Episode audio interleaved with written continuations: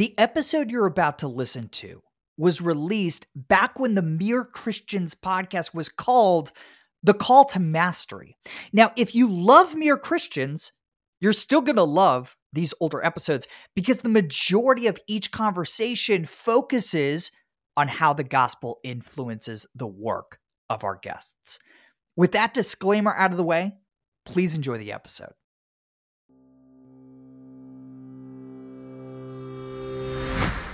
Hey everyone, welcome to the Call to Mastery. I'm Jordan Raynor.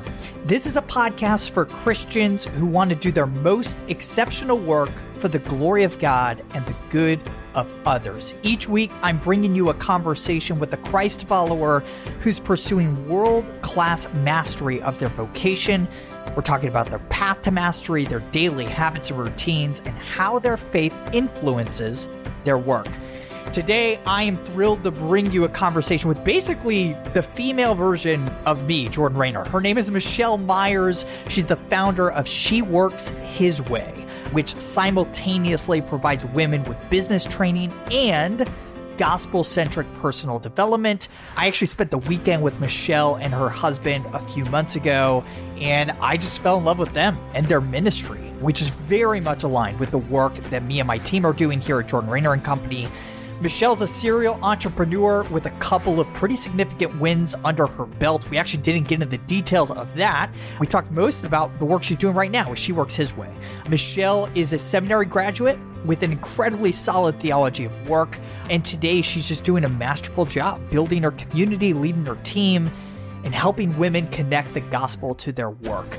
In today's conversation, you're going to hear Michelle and I talk about how to under promise and over deliver in order to create super fans of any brand. I am all in on this as a key to mastering entrepreneurship or any form of leadership. We also talked about what Paul's growing humility in the New Testament means for our work. And we talked about the danger in using our man made term servant leader, which is so pervasive today. I had a really hard time picking out the most valuable gems of this thing because there were about 10 I wanted to tell you guys about. So you just have to trust me and listen to the whole conversation. Please enjoy my conversation now with Michelle Myers.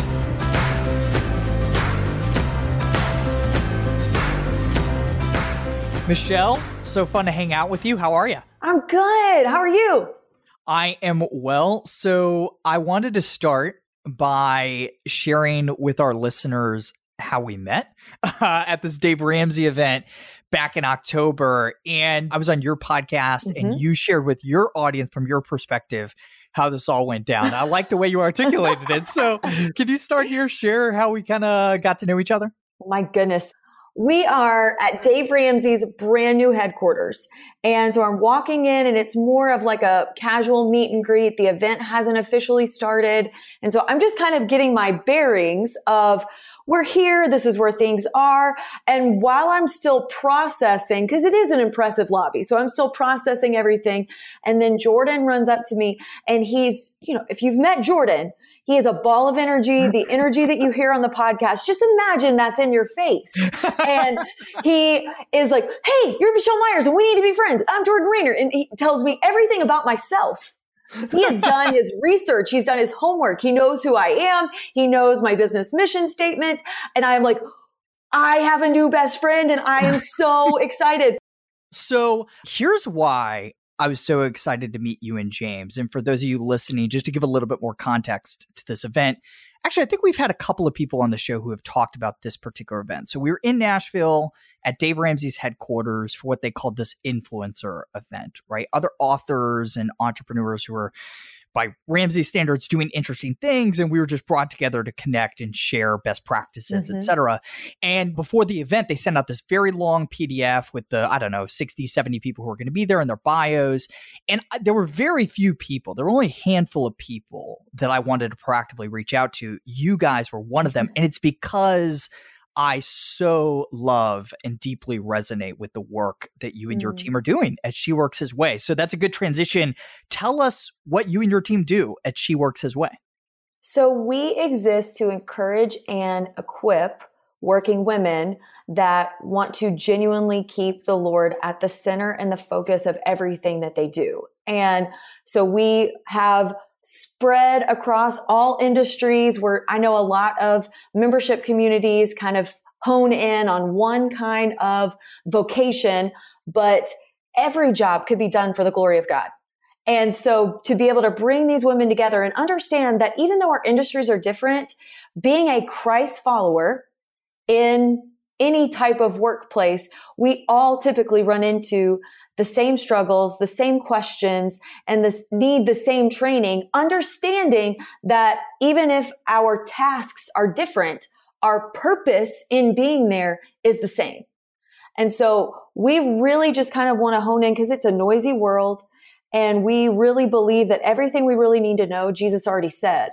And so we go straight to God's word and derive application for our work world from it. I love it so much. And you guys are already getting why I was so excited to meet Michelle. so, one of the things that I was really struck by when we met in Nashville was the founding story mm. of the organization, kind of the genesis of this thing. Because this is like yeah. pretty personal for you. Would you mind sharing that? Sure. So, it was not a business plan. I did not say, hey, this is what our logo is going to be. This is our name.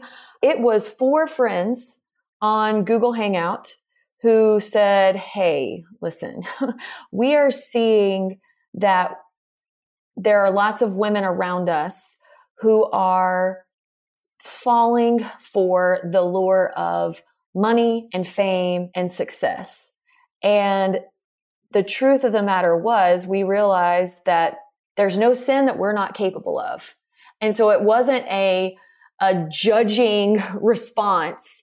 It was looking at a very real situation that was around us and realizing that could happen to us. Let's come together and let's start asking each other some really tough questions because we don't want to succeed at what doesn't really matter. We want to make sure that our work is done, just like you say, for the glory of God and the good of others. That's why we want to be here. We don't want to start chasing all of these things and lose our walk with the Lord and lose our relationships with our family in the process. You reminded me of this story Tim Keller. Are you a Keller fan, by the way? Oh, yes. Maybe you know the story. So, in one of his books, I can't remember what it was, he talks about how after World War II, there were some Nazi generals on trial. And one of them is brought into the courtroom, and there's a witness there who, as soon as he sees this is a witness who was tortured by this Nazi soldier in a concentration camp, and the witness just breaks down sobbing uncontrollably when he sees the Nazi soldier and somebody asks the witness, the survivor, what's wrong. And he says he looked at this Nazi soldier, he saw him as just a man.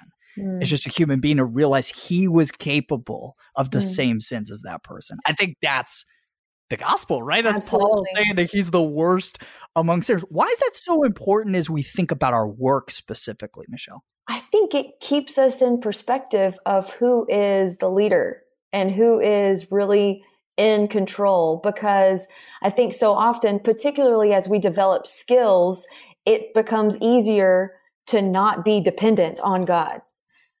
But I think that, you know, even just using that example of Paul, as he wrote, you can kind of see the progression of how the more he knew of Christ, the less he thought of himself. Because even in the beginning, it was, I am the least of all the disciples. And then it graduated to eventually he was the chief of all sinners. And so there's a progression in how he realized his dependence, even though we could say he became more bold and he had more ministry wins under his belt. He's arguably the greatest missionary of all time. Yet he was becoming more and more in awe of Christ and was realizing his dependence on him. And so I think for all of us, we have to remember, even if you become really good at what you do, as we are coupling that with growing in our walk with Christ, it should be an increase in skill, but also an increase in our dependence on the Lord. Hmm, that's really good. So, speaking of being really good at what you do, I think you're really masterful at what you do, Michelle, and leading your community. When you were talking me through the numbers of your community. One, just from a business standpoint, I was like, okay, cool. When can I invest? I, I was, I was just very interested. But also, when you were talking about the engagement of the community, I was really blown away. And I saw this firsthand when I joined one of your calls, right? Mm-hmm. I joined one of your mastermind calls and I was just blown away at the engagement. So I'm curious, what do you think you and your team at She Works His Way have really gotten right? Like, what are you disproportionately good at? So I think that there is an element of we always want to under promise and over deliver. And I think we live in a world where marketing is manipulation a lot of times. And so many times, even marketing is the best thing that a company does because it's what's seen, it's what's praised, it's what has the most potential for popularity. But we can't confuse popularity with purposeful or even popularity with profitable. I think there's a sense of we want our marketing to be clear. We want our marketing to accurately represent who we are and what we do, but we want when people come inside our community to realize, oh, it's even better than I thought it was going to be. Mm, and so, so wise, yeah. That's our plan is we don't want to put all of these flashy bells and whistles and false promises that we may or may not be able to deliver on. We want to communicate what God has called us to do within our community.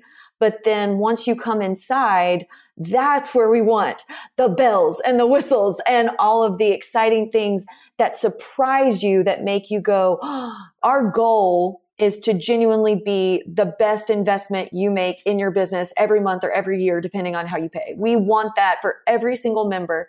If they were to ask, what is the best thing? What's the best investment that you make in your work? We want to be the answer for every one of our members. I love that. So when I was exiting as CEO of Threshold 360 and mm-hmm. transitioning mm-hmm. to be chairman of the board. I wrote a memo to my leadership team of, I can't remember if it was seven or eight, the biggest lessons I learned during my two and a half years as CEO. And one of them was exactly what you just said. Mm. I articulate a little bit differently. I articulated it as startups and really any business, really anything in life is an expectations game. Expectations are everything. You always have got to be under promising and over delivering. Otherwise, there's discontent, right? Mm-hmm. And right. I don't think that's how you, I think part of loving your neighbor as yourself is what you're articulating here, right? Absolutely. Is under promising and over serving them. So let's get really practical. How do you do that? So when you guys are developing a new product, mm-hmm. right? How do you and your team sit down and say, okay, great, we got all these features. How in the world practically are we going to under promise and over deliver to the customer? I think the most, number one is best idea always wins. And so by bringing our team together, we don't really think in titles in our team. Everybody has strengths, but because she works his way is for a variety of skills and strengths across the board. What we're trying to think about is, okay, how can we cut the fluff from this to where no matter what you do, it is profitable and beneficial. And so having different personalities and different skill sets and different backgrounds on our team is one of the things that helps us make our products better because they've got a variety of people honing in and saying, this is now exactly what I want. And so versus just you know, one person's genius. There's a multitude of people that have a similar purpose that all come together. And then I think we try to think about who it actually serves and who it genuinely serves. But then there's lots of ways that you can wow. You can wow in a personal touch and a personal check in. Our members, for example, when they sign up for membership, they get a video from our team welcoming them in. They get a postcard in the mail that welcomes them in. We have a week long training where we help them learn how to maximize their membership, where they're getting access to the team in a smaller setting. And so we really try to set them up for success to make sure that they haven't just purchased a membership, but that they're going to be able to use it. And to do it in a personal way. Of course, excellence in packaging when it's coming for things that they're getting in the mail. Just want it to be that next level to where it comes and it's not just the product, it's the experience that goes along with it. I want to follow up on this theme of personalization because this is something I'm becoming like really obsessed with. so, you know, as my audience builds, I mean, our email list, we're growing three to 5,000 people a month. It can be really hard for that to feel personalized and that readers can have it can have a personal connection with me and I want a personal connection with them. So I know what my audience my tribe really needs right? Mm-hmm. so I think one of the most interesting things I've seen in this lane is personalized video right? Yes. So I don't do this as much as I like to, but anytime, you know, a reader sending me an encouraging note or hey, your book you know, changed my life, whatever, I try to record a quick video just to say thank you, right? Because right. I genuinely am grateful for those notes and I want them to know that and I want them to know that I know them by name. Talk about how you guys do this. You mentioned this team video. What do these look like? I mean, you guys are doing these one by one for each member of the community, is that right? So we have a general video that goes out, but then there is a specific video call that they get to be on where they're on not just with us, but with other people that have joined around the same time they have. So again, it's driving home that community aspect but also an aspect that values every single person of this community the same. I may be technically the founder of She Works His Way, but I am not the most important member. The only hierarchy that exists in She Works His Way is that Jesus is above all of us. And then we are in the trenches of this mission together. But one of the ways that we can do this easily and quickly, and so if you're just getting started, there are services that you can pay for, like BombBomb, that allow you to send an email video, but you can also video via Instagram DM. And that is completely free. And so that's one of the things that we try to do. We use voice memo and video a lot in our Instagram DM to not just be cold text, but to become a real person to the people that are engaging with us. Yeah, if you're interested in this topic of hyper personalized video that you can shoot out really quickly to new subscribers or new customers, BombBomb's great. Loom is great, a great product to this end, and Bonjoro. And we'll make sure we put links to all three of those products in the show notes. And obviously, Instagram video is a great way. All right, Michelle. So you talked about under promising, over delivering. What's another key in your mind to mastering the art of entrepreneurship and leadership? Like, what do masterful founders do that their less masterful counterparts don't do? I think they focus on retention and on finding new ways to serve people deeper. Because otherwise, I think the lure is always just going to be towards what's new and what grows the business in width. And a wide business that's not very deep is not going to be very satisfying to a Christ follower. You know, we're called to deep. And so I think constantly pushing ourselves to deeper levels of deeper service is one of the keys that we can make sure that we're not just having a really wide front door to our business, but that we are closing the back door and there can be like this intimate living room conversation that makes people want to linger. That's really what we want to focus on to where it is that it's a constant conversation. It is a relationship. It's not just a transaction. Mm, that's good. Hey, Michelle, we talk a lot on this podcast about daily habits, daily routines. I'm really curious what your day looks like from the moment you wake up to the moment you go to bed. What does your day look like? I wish that my friend Mindy was here to do an impersonation of me when I wake up in the morning. it's a little exaggerated, but I also can't really deny it. But she basically, just to give you a picture, she's flat, laying down, very still. And then all of a sudden she wakes up and she's like, okay, so here's what we're going to do today. So like I me, wake yeah. up and there's really, I think that I have two, I'm either awake and I'm like this or I'm asleep and there's not really an in between. And so I've never used the snooze button. I remember once I started setting an alarm clock, probably when I was in middle school, the alarm went off and I don't know if I just didn't realize that there was a snooze feature, but the alarm goes off, I turn it off and I, my feet hit the floor. I know it's weird. Way. I'm the weird That's one. Not weird. No, no, no, yeah. no. We okay. We are weird. Okay, we are we're weird. the weird ones, but that is what happens. And so I go straight to my garage gym and I work out. That's kind of how I wake up And then I'll come back. What time are you waking up? Five o'clock, 5 a.m. Okay. So 5 a.m. and I'll go work out and then I'll come to my office and I'll have Bible study and prayer and then I'll shower. And typically that can get me to about 6:30 or 6:45 when my oldest wakes up. He's always the first one to wake up. He's clockwork. And pretty much as soon as he wakes up, I am I'm mom. And right now I'm mom for longer because we're quarantined and we're doing school at home. But on the normal, I just go into getting you ready for school mode. But then they leave. I still have a three year old daughter. And so she's still at home with me. I do have an incredible helper who comes over to help me with her. And so she's here. But in the morning, so typically around 8:30 to about 11 is when I'm in my office. And that's when I need to do my most important work where I don't need to be interrupted. And when so, do you decide what that work is? Do you decide when you get to your desk at 8:30 in the morning? Do you decide the night before? The day before. And so I plan my day the day before. It's like the last thing I do before I leave my office.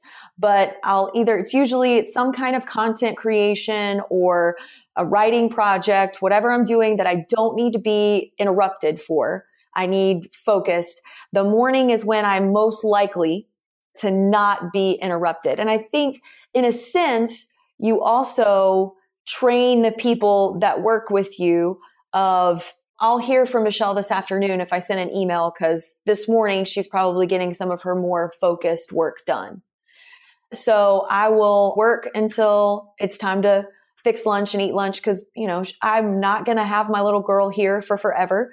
And so I'm not just going to you know, work through lunch in my office. I go out and I fix lunch and I eat lunch with her. And then usually I will get her down for a nap. And then I'll actually, this is something that I've started in the last couple of weeks.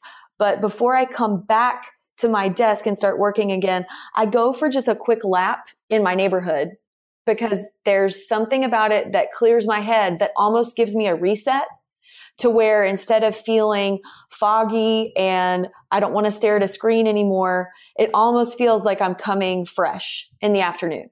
Yeah. Let me stop you there. So I just started doing this as well. So yes. my first 90 so I chunk my day out into 90 minute blocks, right? So okay. my first 90 minute block, 7 30, 9 a.m. is usually focused on research or writing the next book, whatever it is. But I've started taking 45 minutes after that to go on a run, shower then, and then mm. get back to my desk at 9:45 for the second 90 minute block. It's a game changer, right? Because yes. it allows me to make a lot of creative connections. And I've always valued walking, but there's something about just going for a longer jog. I don't know. That's been big for me. All right. So you take a lap around the mm-hmm. neighborhood. Great. You're back at your desk. Back at my desk. And that's typically when it's more task and responsive related. It doesn't mean that there aren't some days where I have more focused work that needs to get done, but I've found that if I really will focus, if I won't scroll Instagram, if I won't do any of those things, I can usually get what I need to get done finished in that two to two and a half hour block.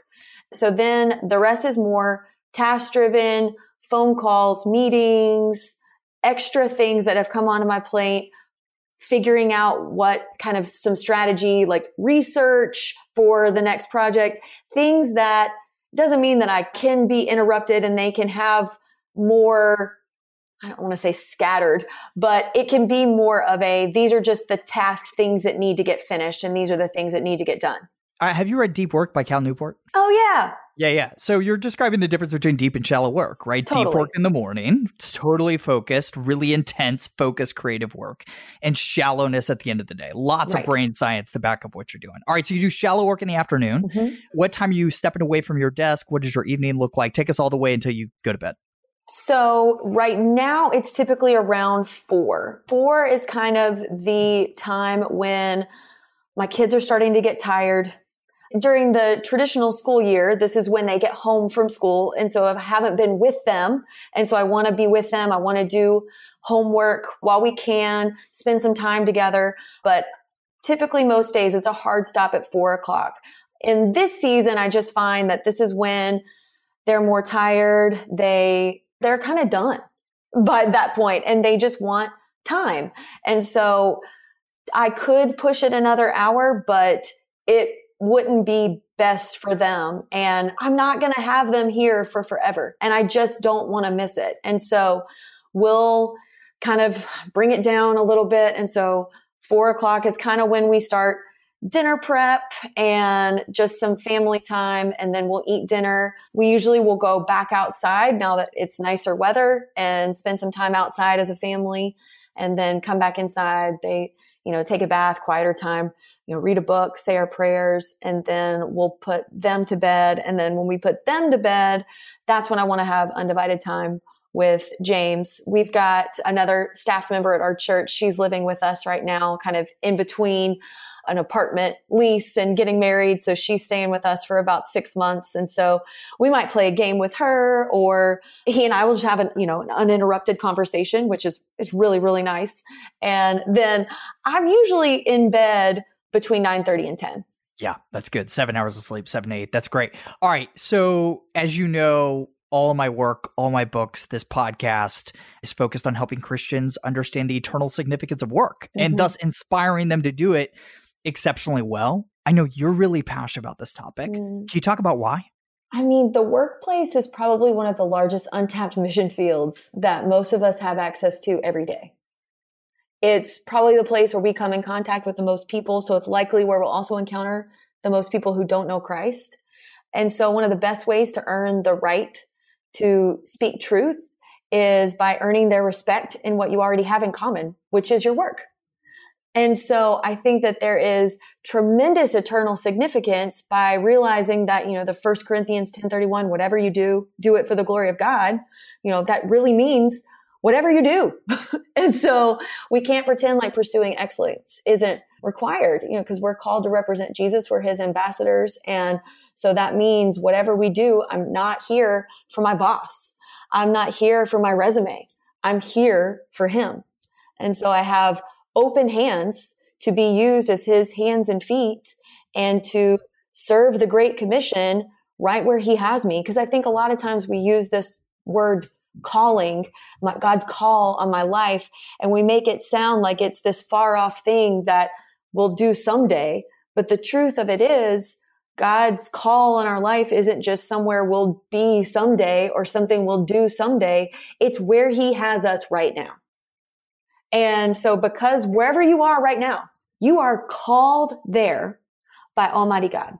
The question is, are we acting and are we living like he's called us there? That's a wonderful question for us all to ponder, right? Yes, it's good to plan and good to look ahead to what's next, but we are called to what we're doing right now, right? Mm-hmm. That's a beautiful That's right. thought. So you have very generously been a big proponent of my latest book, Master of One. Thank yes. you for promoting this so heavily to your tribe. So uh, thank you. And I think it's been a few months since you've read it. So I'm really curious what has stayed with you, right? Like what from the book do you, you know, remember from time to time, months after reading it? Oh, there's for sure something. So I think that what you did is you gave a spiritual backbone to the idea of essentialism. Because I think that when you are living, again, that first Corinthians 10:31 that whatever you do do it for the glory of God we tend to not distinguish between what's essential and what's important. And we tend to think that it's all important. And that doesn't mean that it doesn't have significance. But what I think it's made me do is it's made me realize what areas are scattered and what ways can I make sure that I'm not leaving meat on the bone in a sense, but can I really just kind of hone in because it really is the pursuit of mastery. It kind of goes back to what we were talking about. It goes in line with pursuing depth because rather than just saying, well, that's too hard and I'm going to try something else it says, okay, wait, something isn't clicking. So what else can I try here in this area where God has called me to, to tweak it just a little bit so that I can serve a little bit better? Hmm. Yeah. I'm reminded of the Mr. Rogers quote, deep and simple. That's yes. what matters. Right. Yes. And I'm also reminded of like, so I'm the consummate founder, right? So I mm-hmm. love starting things. I love going from zero to one.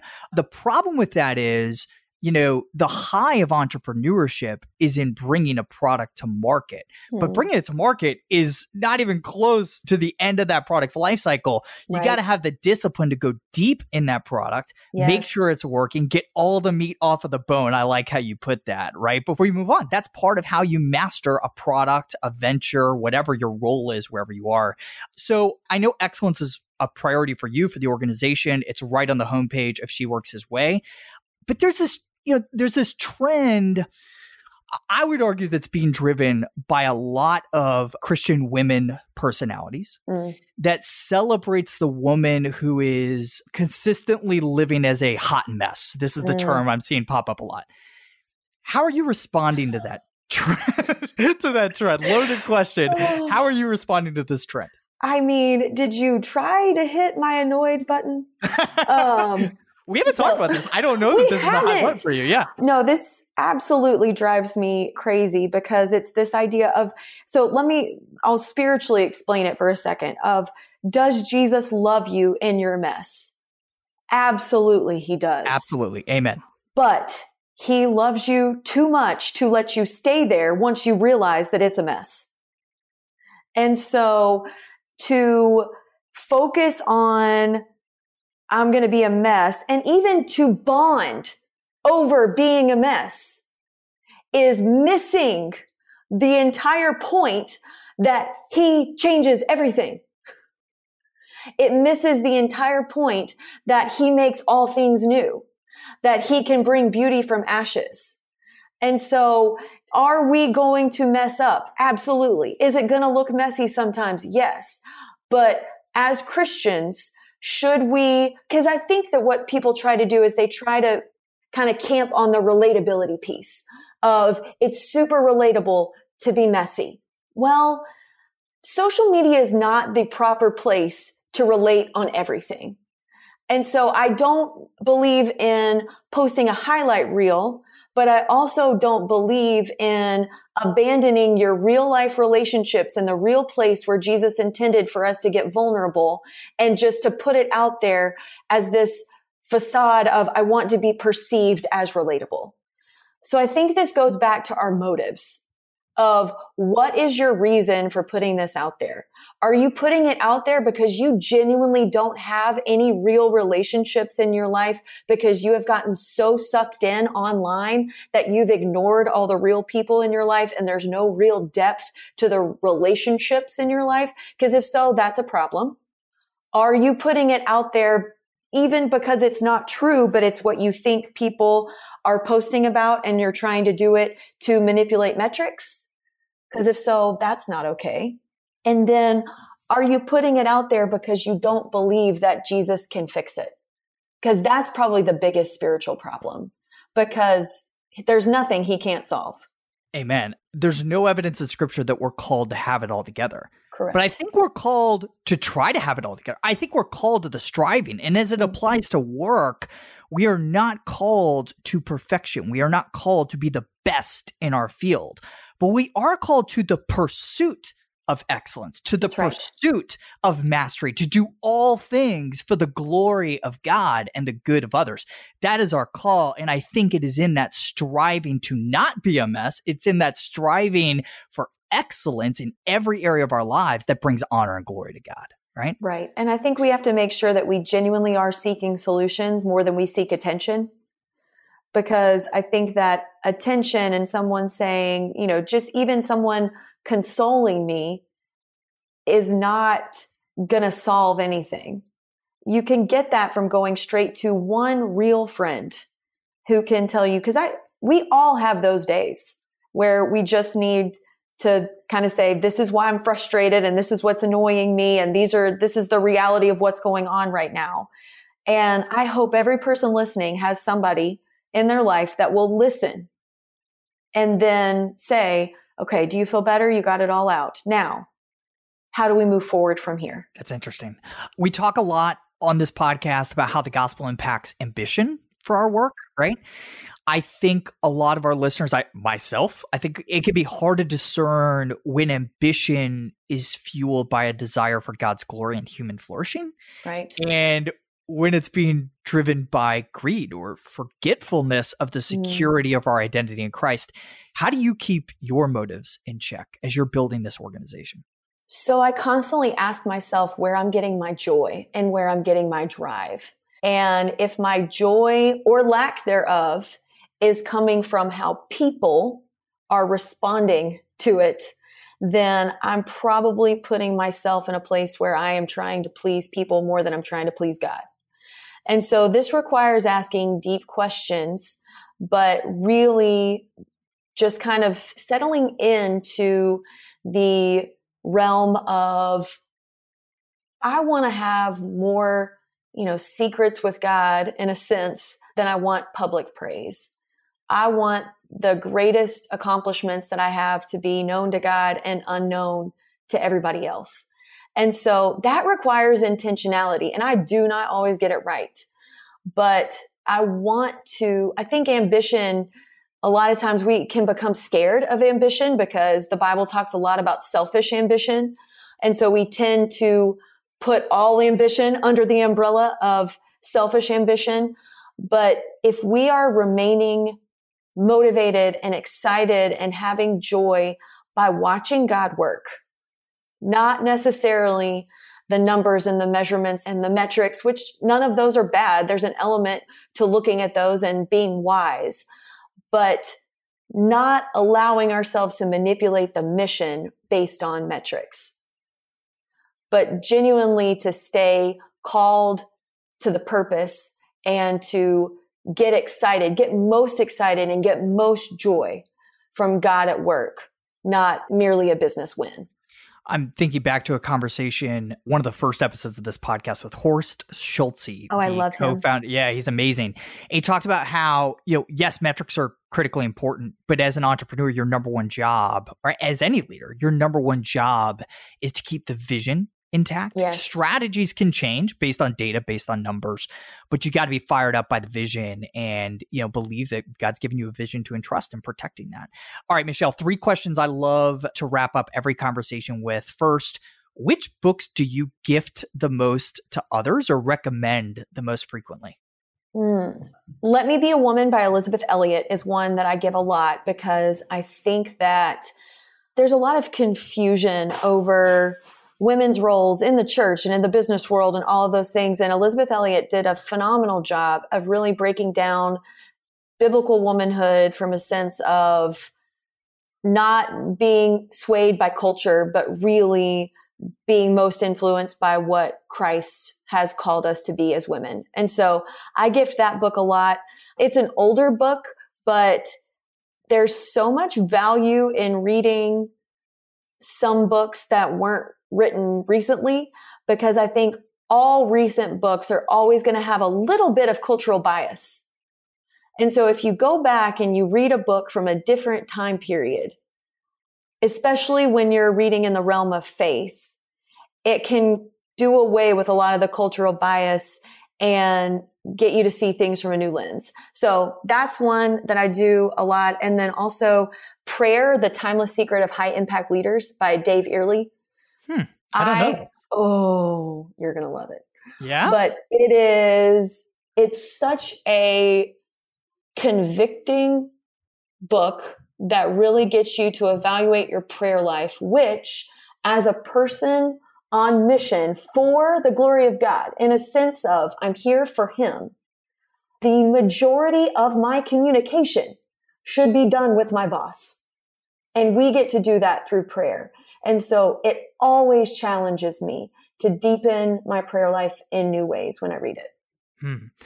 So it's very rare that I say I'm going to read both books recommended by a guest, but those both sound amazing. One, the Elisabeth Elliot one, because I've three daughters and I'm very yes. passionate about this topic. But the prayer book sounds amazing as well. So you guys can find both of those books at jordanraynor.com slash bookshelf. You can find all the books from all of our guests here on the Call to Mastery. All right. So Michelle, what one person could be two, could be three, I don't care. Mm. Would you most like to hear talk about how their faith influences the work they do in the world?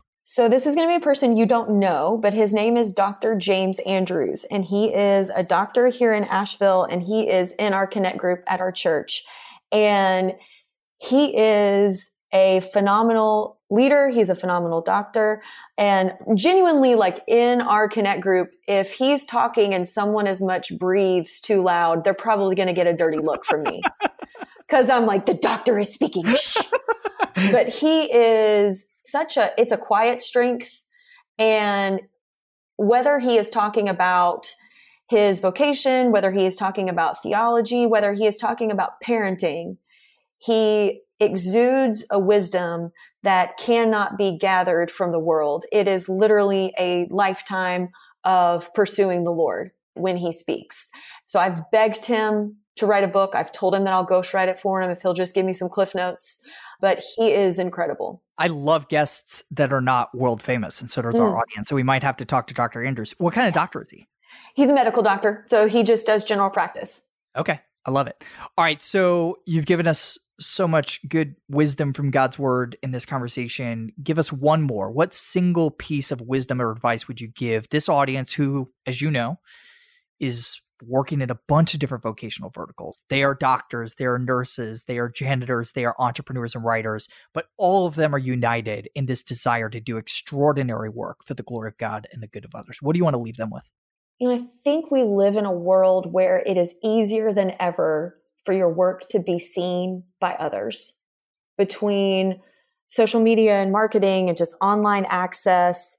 And so it's harder than ever to not pursue the seen aspects of our work. And Matthew 23 is probably one of Jesus's harshest words that he gave to the Pharisees. But the Pharisees were religious leaders these were the honestly the people that when Jesus came on the scene knew the most and should have been the most excited. But it was head knowledge for the wrong reasons that motivated their education and their religious titles more than a genuine love for God. And so because we know that the allure of being a quote religious leader is easier than ever to succumb to. There's a lot of times that I look at how Jesus spoke to the Pharisees as warning for me of what I want to make sure that I don't become. I don't want to be consumed with looking holy. I want to be consumed with being holy. And so in Matthew 23, this is something that I read often to just keep myself centered. Starting in verse 5, it says, But they do all their deeds to be noticed by men, for they broaden their phylacteries and lengthen the tassels of their garments. They love the place of honor at banquets and the chief seats in the synagogues, and respectful greetings in the marketplaces, and being called rabbi by men. But do not be called rabbi, for one is your teacher, and you are all brothers. Do not call anyone on earth your father, for one is your father he who is in heaven. And do not be called leaders, for one is your leader, that is Christ. But the greatest among you shall be your servant. Whoever exalts himself shall be humbled, and whoever humbles himself shall be exalted. And so this is really warning us that it's dangerous when a love for a title consumes us more than a love for God. And so I think even in this realm, you're here, you're following Jordan, I would encourage you. The word servant leader is one that we've made up. Servant is what Matthew 23 calls us to. And so if you have attached servant leader to it, ask yourself is it because I want the title of leader? Or am I really genuinely willing to make the greatest kingdom impact by making sure that other people are looking to Jesus as their leader and I'm willing to be their servant. Because hmm. that's where the deepest impact lies. I love that so much. And I'm taking that to heart right now, personally. but I think anyone who's doing this type of work, that's obviously applicable to, but I think it's applicable to all of us. Being consumed with being holy rather than being seen as holy. Why are we mm. posting Bible verses on Instagram? Why why are we telling our neighbors we're going to church? Do we want to be seen as holy or do we really care deeply at our core about his glory and the advancement of his gospel in the mm. world? Michelle, I want to commend you for the phenomenal gospel centric work that you and your team are doing as She Works His Way. Thank you for helping countless women see the eternal significance of their work and inspiring them to care about it deeply and doing everything with excellence. Thank you for keeping the gospel at the core of everything you're doing. Hey, if you want to connect with Michelle and She Works His Way, you can find them at sheworkshisway.com. Michelle, thank you so much, so, so very much for hanging out with me on the Call to Mastery. Thanks for having me, Jordan. I appreciate you so much. I love female version of myself. It sounds so narcissistic. I guess it is a little bit. No, I'm such a big fan of Michelle Myers. Hey, thank you guys so much for tuning in week after week to the Call to Mastery. I love you guys so much. I love making this show for you. If you're loving the show, do me a favor and leave a review of the podcast on Apple Podcasts so more people can find this content uh, that hopefully is resonating really deeply with you. And if you're not already subscribed, make sure you subscribe to the show so you get notifications every week when a new episode is posted. Thank you guys again for tuning in. I'll see you next week.